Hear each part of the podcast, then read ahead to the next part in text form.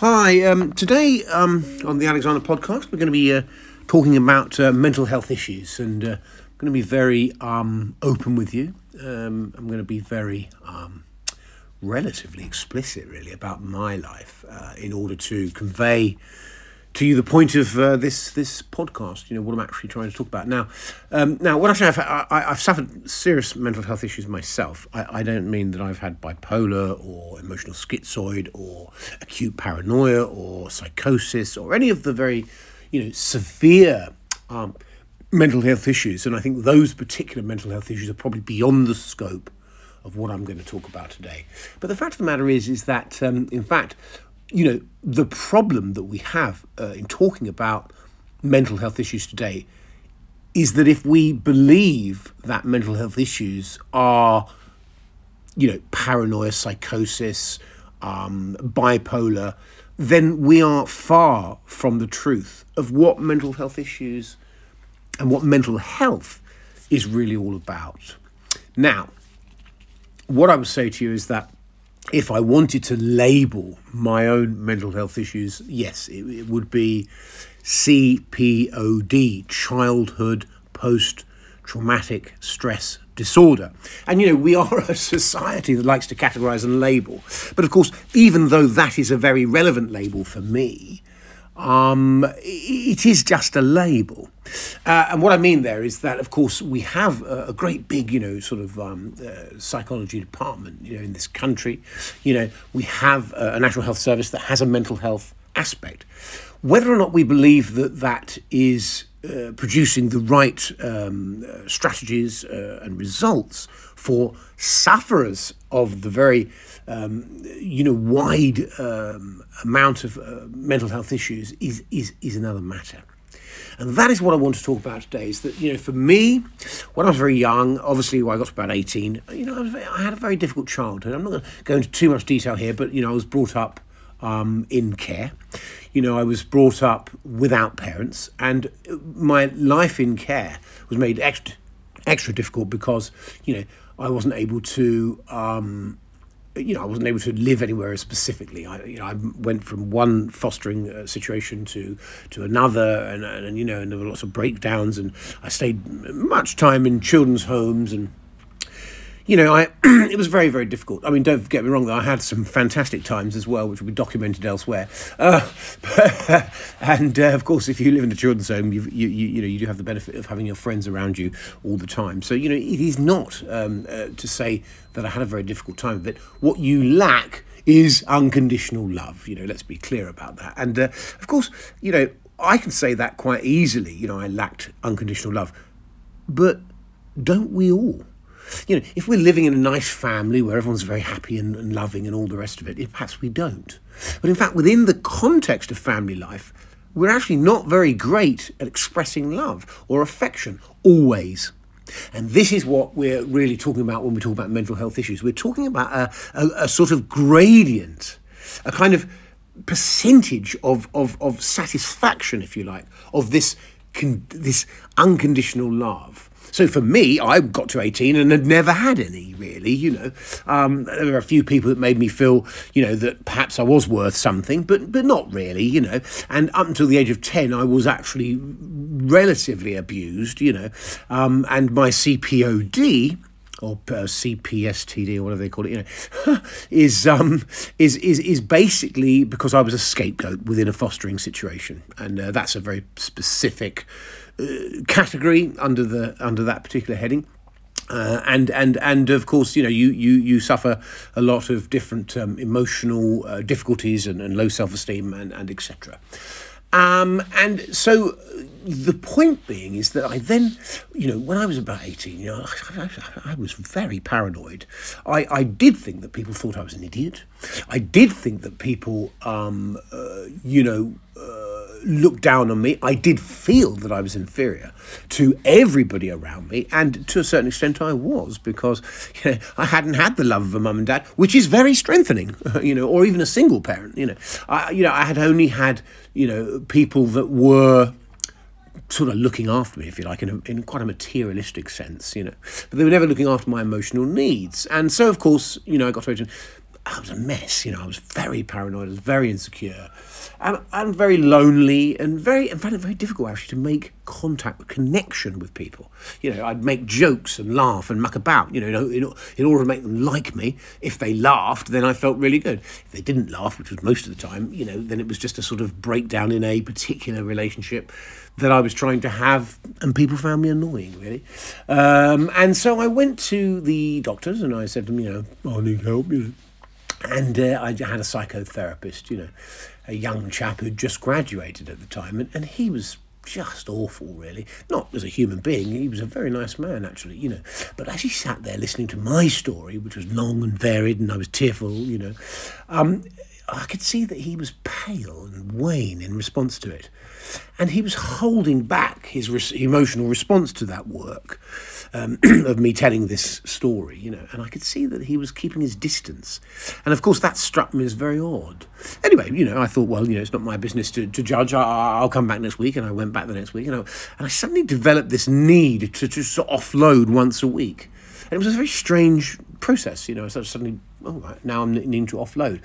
Whether or not it was actually helping me or not was neither here nor there. Uh, it was just this process that I was involved in.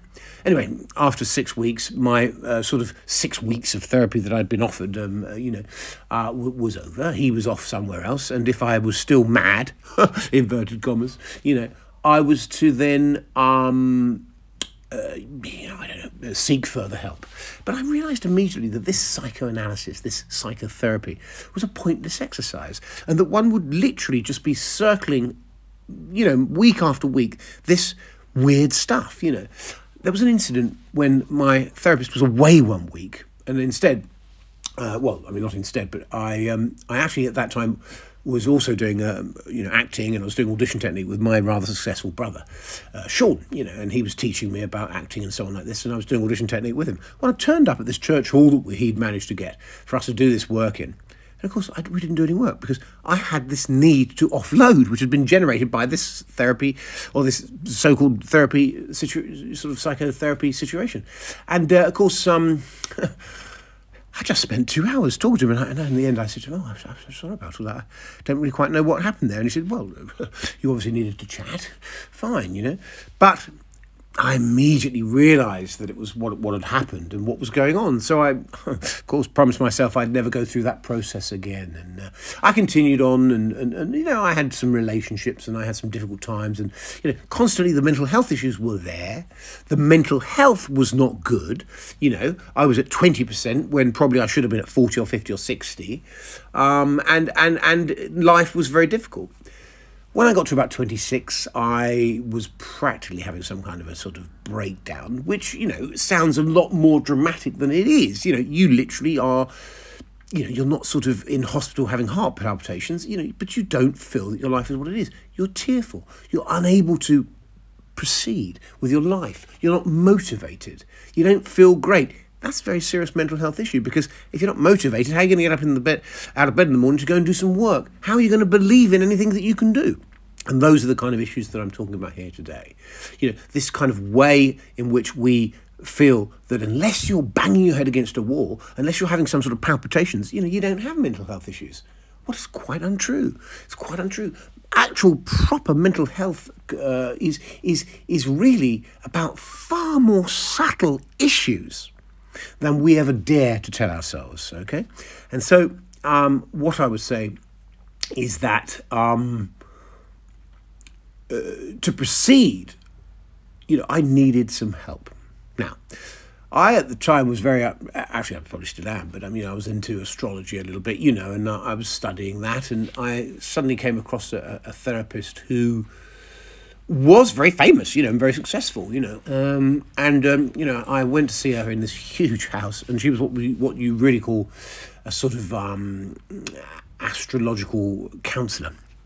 And so she was trained in, you know, I don't know, one counselling or another, and used astrology alongside that as well.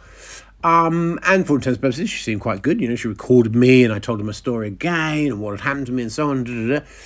She then um, proceeded to become my therapist. You know, quite enjoying it, know, this novelty of the astrology. You know, turn up, she had this huge house. I thought, my God, she's very successful. You know, wonderful, you know. But uh, one time, you know, I was at home and I was very, very emotional and very, very depressed and, and sad. Um, uh, you know, and I was crying and I, I got emotional. And I thought I'd phone her up and see if she can give me some support, you know. I phoned her up and she said, Oh, Nick, um, oh, yes, I'm writing a book at the moment. Um, I don't think I can deal with this. Could, could you phone my friend? I'll give you her number, you know. Oh, right, okay. So, of course, one of the things that you feel when you grow up in the way that I did was a lot of rejection. So, of course, this rejection by the therapist was quite painful. And then I phoned up her friend, was desperate, you know, and I said to her, oh, I don't know what's going on. Why did she do that? What, what's, she, what's wrong with her? Why is she suddenly saying this to me? You know, uh, she took me on and, and now she's saying she can't do that. And the, the therapist's friend said, oh, I don't know. I, oh, right, okay, fair enough. Um, well, uh, well, uh, I don't know. Well, uh, let me call her and speak to her. You know, and anyway, but it was over, right? I mean, there was no compassion, really. There was just this, oh my God, this guy's going to be a bit too much. We can't deal with it. They want you to turn up there and be, hello, yes, I'm fine. Um, well, yes, I feel like this today. Da, da, da. And so this is a really, uh, you know, false uh, situation. Now, of course, if somebody's crying and, you know, they're emotional, it is difficult for us as individuals, you know, to to cope with that. But we must be, we must be able to. If we have good mental health, if we are well balanced, we will be able to cope with it. If we have our own issues that we've not dealt with, we won't be able to cope with it. Ah, now there lies the rub. You see, these therapists that have trained and read all these books and written all these articles and passed these exams absolutely haven't been through anything themselves that has actually brought around a state of mind that is rounded. That is what we could call, you know, 90 or 95% mental health, clarity, and strength. Okay? And that is because the approach is entirely wrong. Freud was great but it was a load of old tosh in the end. And what we have uh, is, is this sort of horrible kind of uh, analytical process. All of the psychotherapists I've ever met, I mean, not all of them, let's face it, some of them are quite nice, you know, but, but it's not a good approach. It's not a good approach. It doesn't help people. So, of course, I gave all that up and uh, I suddenly obviously wasn't in that therapy situation. And, of course, at the same time, I had been doing Alexander Technique. And I had been reading Jung and I had been studying uh, you know, the process of um, uh, you know personal development and so on in various schools. But Alexander technique was body work. You know, Alexander technique is body work. You know, and I found that the more I did it, the better I felt. The more I did it, the more I felt like I wanted to take responsibility for myself. And this taking responsibility for myself was really the key. But it was not a mental issue. It wasn't an intellectual idea. It wasn't about talky talky therapies. It was literally about a process. A little, little bit more akin to yoga or meditation. It was on that side of the world, you know, and it was just a subtle process that allowed me to come back to myself, calm down about the things that had happened to me, differentiate myself in the present from the past in a very unique and, uh, uh, and beautiful way, really. And I suddenly realized that actually I didn't need any of those therapies, I didn't need any of this psychobabble. This Alexander technique was helping me more with my emotional well being, more with my mental health, more with being a balanced human being than I could ever have imagined or succeeded at with those other therapies. So I think when we look at what mental health is, it really is a little bit like physical health. If you run and you train and you do it in an intelligent way and you eat good food and you sleep well, you know, you're going to get fit and you're going to have a great chance at winning that race. The race to mental health is like that. Only our methods must be from the body from the musculature, which is intrinsically linked with the mind. So we're talking about it must be a mind body effort. That mind body effort can be yoga, can be meditation, can be Alexander technique, can be many things. But for me, having looked into lots and lots of different schools of thought, I find that the most effective, the most subtle, the most genteel, if you like, is the Alexander technique. And so I have found my salvation through this technique and I hope that you will too. I'm putting out this um, uh, sort of uh, audio uh, in order that I can share a little bit of my story, a little bit of what I've found with mental health. But I think we need to uh, sort of think about mental health in a very different way. You know, it's not scary. It is just the reality. We all have mental health. But don't ever think that unless you're, you know, schizophrenic or bipolar, don't ever think that that means you don't have mental health issues.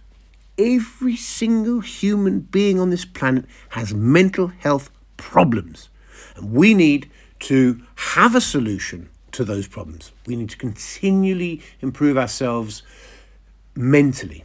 We need to continually work at finding harmony within ourselves, resolving the issues of our past, so that we may go forward with a much more open, a much more, uh, you know, loving way of life. And I can tell you now even though I had such a traumatic childhood, having done the Alexander technique and got my life in balance, I now have a beautiful wife and a beautiful family, which I would never have got had I not worked on my own mental health. Thank you so much for listening today. And uh, of course, I will uh, continue this uh, conversation um, uh, in the future. Uh, so do look out for um, other audios. Uh, check my website, www.alexandertechnique.tv, for further information about the work that I do. And hope to see you one day. Thank you. Bye bye.